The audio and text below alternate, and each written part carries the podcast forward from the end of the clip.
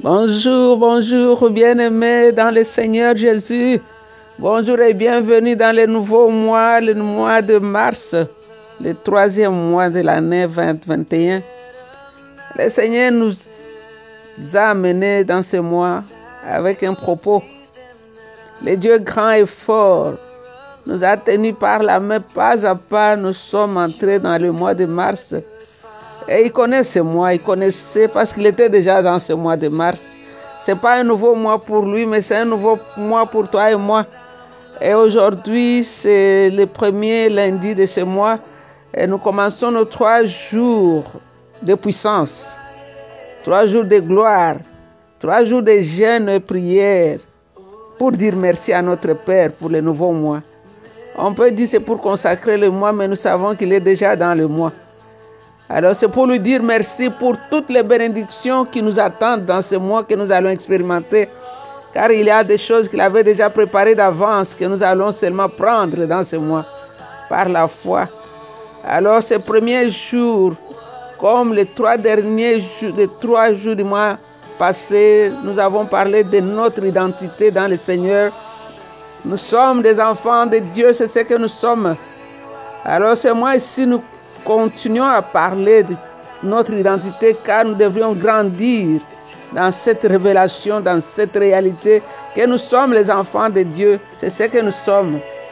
Nous sommes ancrés, enracinés en Jésus-Christ. Nous sommes les enfants que Jésus est venu chercher et sauver sur la terre. Nous sommes de Dieu. Nous sommes de la nature de Dieu. Il nous a engendrés en Jésus. Il nous a régénérés. Nous sommes un peuple, une nation nous sommes une race qu'il a recréée, une race qui n'a jamais existé dans le passé. Alors, ces premiers jours, nous allons encore parler de Dieu, de l'amour du Père, ce Père qui nous aime. Cette chanson dit un bon, bon Père.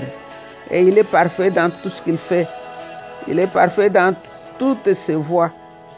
Donc, le verset qui va nous accompagner ce jour est tiré dans Matthieu 23, verset 9 qui nous dit, N'appelez personne sur la terre votre Père, car vous n'avez qu'un seul Père, celui qui est au ciel. Nous allons parler de l'amour du Père, et ce Père c'est Jésus. Esaïe a dit, il s'appellera l'éternel Père, un Père éternel. Les pères de ce monde nous ont été donnés par Dieu pour un temps sur la terre. Alors nous ne devons pas confondre l'amour de ce Père éternel avec l'amour de notre Père terrestre. Il y a beaucoup de gens qui se sont arrêtés à ce Père terrestre, aux expériences qu'ils ont eues avec ce Père terrestre, et ils sont incapables de voir et de comprendre la profondeur de l'amour de Dieu, Dieu qui est notre Père.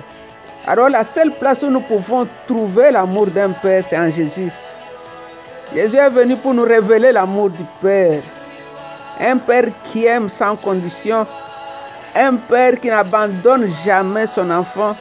Dans quelle que soit la profondeur du trou où tu te trouves, ce père-là va venir te chercher là-bas car c'est un père qui t'aime. C'est pourquoi la Bible nous dit n'appelez jamais personne sur terre père. Cela ne veut pas dire n'honore pas ton père et ta mère, sinon ça sera la contradiction. Honore ton père et ta mère pour que tu sois béni sur la terre. Mais quand il dit n'appelez personne père, cela ne veut pas dire n'appelle pas ton père papa. Ici, c'est une autre dimension. Ne prends pas un homme que Dieu a créé, un homme qui est limité. Ne lui donne pas toute cette puissance-là de croire que celui-là peut répondre à tous tes besoins. Ou bien que parce que lui ne t'a pas donné ce que tu voulais, c'est-à-dire que Dieu aussi est incapable de te bénir et de te donner ce que tu veux.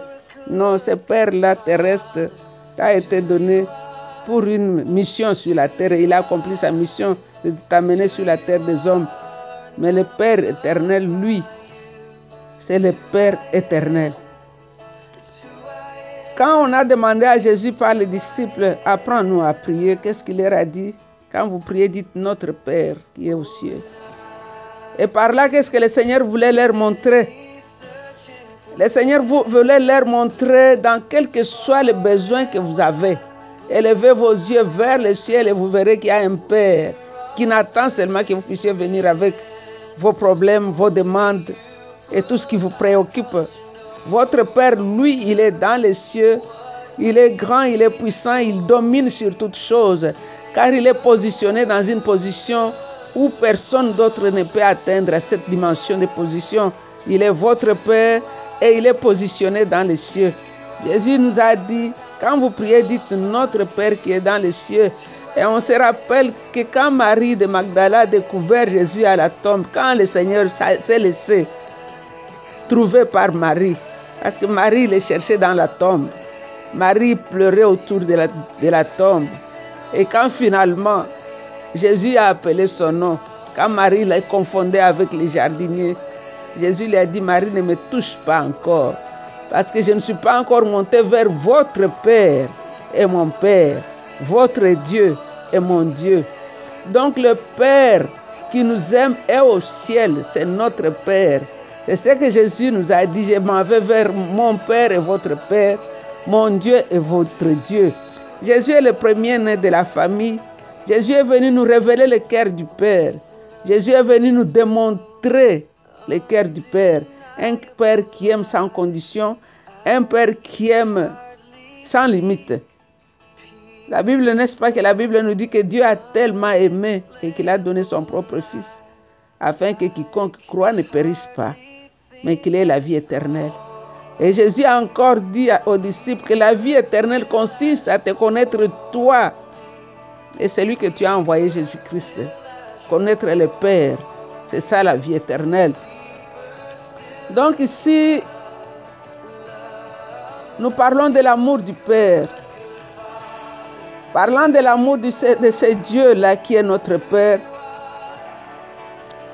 c'est comprendre que nous avons un Père qui a les bras tellement longs, qui peut venir nous atteindre partout où nous sommes. Les bras de l'Éternel est très long, c'est pourquoi il dit, il n'y a pas une place où tu peux être, où il ne peut pas t'atteindre. Il n'y a pas une situation dans laquelle tu, tu, te trouves où Dieu ne peut pas entrer dans ta situation et te sauver. Appelle-le, c'est ton Père. Il est au ciel, il est fidèle, il ne délaisse jamais. Il est Dieu. Quand le Seigneur un jour prêchait dans Luc chapitre 15, il a parlé de l'histoire de la femme qui avait perdu sa pièce d'argent, du berger qui avait perdu un mouton, et à la fin il parle d'un enfant prodigue, un enfant qui était perdu. Alors dans cette histoire, dans ces trois paraboles, qui ne forment qu'une seule parabole, mais expliquées sous trois formes, Jésus nous montre le cœur du Père. Il commence par parler d'une brebis, d'un mouton, un animal, un animal très stupide, parce que le mouton, c'est l'animal vraiment qui est animal. Quand un mouton est tombé, il est incapable de se lever. Et dès que le mouton tombe, il s'attend directement à la mort. Il ferme les yeux, il attend seulement qu'il va mourir. Comme on dit en anglais, give up. Donc il désespère complètement. Il sait qu'il ne va jamais se lever. Alors il ferme ses yeux, il attend la mort seulement. Alors on nous dit ici qu'un mouton était perdu, un animal vraiment stupide. Il est resté pendant que l'autre, le, 99 avancé, elle, elle a décidé de se perdre dans la forêt, sans tenir compte qu'il y avait des lions et des bêtes sauvages qui pouvaient la dévorer là-bas. Mais on nous montre ici l'amour du Père. Le Père a abandonné les 99 pour rentrer dans la forêt dans la nuit. Aller trouver cette brebis égarée, tombée. Et quand un berger ramasse une brebis qui est tombée, il ne peut pas la mettre debout sur ses pieds parce que quand elle est tombée, elle attend sa mort, les sangs aussi dans les pieds sont montés. Donc il faut qu'on la mette d'abord, on la serre d'abord contre son cœur. On attend un peu. Et puis doucement, doucement, la vie revient dans ses membres. C'est comme ça que cette bête peut marcher. Mais on nous dit dans cette histoire qu'il a mis sur ses épaules. Et quand il est rentré dans la ville, il a organisé une fête. C'est ça l'amour du Père. Quand Dieu te ramasse, tu es tombé, tu es désespéré, tu n'as plus rien, tu, tu veux seulement mourir. Quand il te ramasse, il te met sur ses épaules, il présente à tout le monde, voilà le meilleur de mes enfants. Voilà, je vais organiser une fête à son endroit. Car c'est mon enfant qui était perdu. Donc il n'y a pas une place où tu peux te trouver dans ta perte que Dieu ne peut pas organiser une fête pour toi. C'est l'amour du Père. Et dans l'histoire, on nous raconte la pièce que la femme avait perdue. Juste une pièce, un objet qui est tombé, qui s'est caché derrière un mur ou derrière une porte. On dit que la femme a allumé les bougies pendant la journée. Et à ce temps-là, allumer une lampe, ça coûtait de l'argent. Mais la femme n'a pas tenu compte des dépenses, car il tenait sa pièce qui était manquée. C'est pour nous montrer que l'amour de ce père va au-delà. Tu peux te comporter comme un objet. Tu ne raisonnes même pas. Tu as décidé de te perdre. Cet amour du Père viendra te récupérer partout où tu es caché. Et quand il t'a trouvé, il organisera une fête. Il dit, voilà cette perle, cette pièce qui était perdue, je l'ai trouvée. Venez, nous allons célébrer. Et dans la même histoire, Jésus raconte l'histoire maintenant de l'enfant prodigue. Un enfant vagabond, un enfant méchant qui voulait que son père meure pour qu'il puisse avoir l'héritage. Et comme le papa ne mourrait pas, il lui a dit, donne-moi mon héritage, je pars. Dans cette histoire, nous voyons l'amour du Père. On nous dit que dès que l'enfant a réalisé sa misère, dès que cet enfant a pris la décision, il a commencé à méditer sur l'amour de son père. Il a dit, je veux quand même rentrer. J'ai vu comment il traitait les travailleurs. Et moi-même, je voudrais être même un de ces travailleurs. Au lieu d'être ici avec les pauvres et me disputer la nourriture des pauvres, je vais aller vers ce père-là. Je sais que son amour n'a pas changé pour moi. Cet enfant connaissait l'amour du Père. C'est vraiment l'enfant qui connaissait le cœur de son père. Comme c'était le dernier de la maison, il était assis à côté de ses pères. Il a su apprécier l'amour de son père. Il savait quelle que soit la profondeur du péché, je me trouverai. Il va m'accueillir. Et la Bible nous dit que dès qu'il venait à distance, là-bas, le Père, lui, l'a reconnu. Dans ses saletés, dans ses lambeaux, il sentait l'odeur de porc. Il avait maigri, il n'avait que la peau sur ses os, il était sale, les cheveux étaient en désordre. Mais le Père l'a reconnu, c'est ça l'amour du Père. Dans la condition où tu te trouves, dans la saleté où tu te trouves, dans la débauche, dans l'impudicité, les jours où tu, te où tu réalises que j'ai un Père là au ciel, quelle que soit la position dans laquelle je me trouverai, il va encore m'accueillir. Ce Père a couru ce n'est pas l'enfant prodigue, l'enfant perdu. Ce n'est pas l'enfant vagabond qui a couru, mais c'est le Père. Le Père lui a couru pour aller embrasser cet enfant sale qui sentait mauvais. C'est l'amour du Père. Dieu est ton Père et il t'aime. Il n'y a pas une situation dans laquelle tu peux te dire, ça c'est trop noir, il ne peut pas me voir. Il t'aime, tout ce qu'il attend seulement que tu le reconnaisses comme Père. C'est ce que Jésus est venu nous montrer, le cœur de ce Père-là. Un Père aimant, l'amour du Père. On dit quand il a pris cet enfant vagabond dans ses bras, il a baisé toutes sortes de baisers.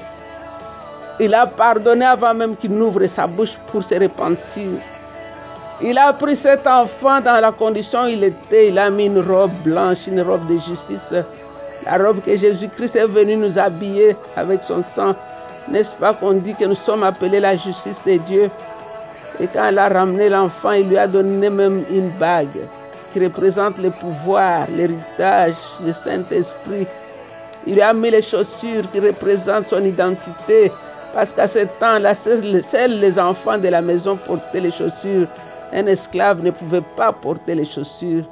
Et quand cet enfant a porté les chaussures, la robe blanche, la bague, la couronne sur la tête, une fête avait été organisée à son endroit. L'amour du Père, Dieu est ton Père, Dieu t'aime. Il n'y a pas quelque chose que tu aies fait que Dieu ne peut pas peut empêcher Dieu de t'aimer. La Bible dit que si Dieu ne nous a pas refusé Christ, y a-t-il quelque chose qu'il ne peut pas donner? Jean a dit dans 1 Jean 3, 1 à 3, Jean nous a dit, voici, voilà de quel amour Dieu nous a aimés. Voilà de quel amour. C'était comme une exclamation c'était comme Jean était étonné. Jean ne savait pas comment expliquer cet amour dit. Il dit, voyez combien le Père nous a aimés. Son amour est tel que nous sommes appelés enfants de Dieu. Et ce que nous sommes tellement, c'est ce que nous sommes réellement. Voici pourquoi le monde ne nous connaît pas. Il n'a pas connu Dieu. Mes amis, nous sommes maintenant enfants de Dieu. Mais c'est ce que nous devrions, ce que nous, ce que nous deviendrons n'est pas encore clairement révélé. Cependant, nous savons ceci. Quand le Christ paraîtra, nous deviendrons semblables à lui parce que nous le verrons tel qu'il est. Tel qu'il est, tel nous sommes. Tel qu'il est, tel nous serons. Et le verset 10 disait, voici ce, que, ce qui distingue clairement les enfants de Dieu des enfants du monde. Quiconque ne fait pas ce qui est juste ou n'aime pas son frère n'est pas enfant de Dieu. Nous avons parlé de l'amour du Père, il y a tellement à dire, il y a tellement de vérité. Dieu est ton Père. Je ne sais pas dans quelle situation tu te trouves. Je ne sais pas ce que tu pleures ce matin. Je ne sais pas ce que tu penses de la vie autour de toi. Tes enfants, ton mari qui t'a quitté, c'est le travail que tu as perdu, c'est la maison que tu as perdue. Quelle que soit la position que tu te trouves, Dieu est ton Père. Les circonstances de la vie ne peuvent pas définir ton identité. Tu ne dois pas vivre comme une victime de tes circonstances ou de tes problèmes. Les problèmes viendront, mais tout cela n'a rien à voir avec ta position en Christ. Tu es un enfant de Dieu. Voilà ce que tu es. Les problèmes viendront, mais cela ne change pas ton identité, car tu es en Christ. Tu es en Christ. Tu es un enfant de Dieu. Nous allons adorer ce Dieu-là qui nous a aimés. Quand on pataugeait encore dans le bout du péché, il nous a aimés. La Bible nous dit qu'avant même la fondation du monde, Jésus-Christ a été immolé. Parce qu'il savait qu'un jour l'homme allait désobéir.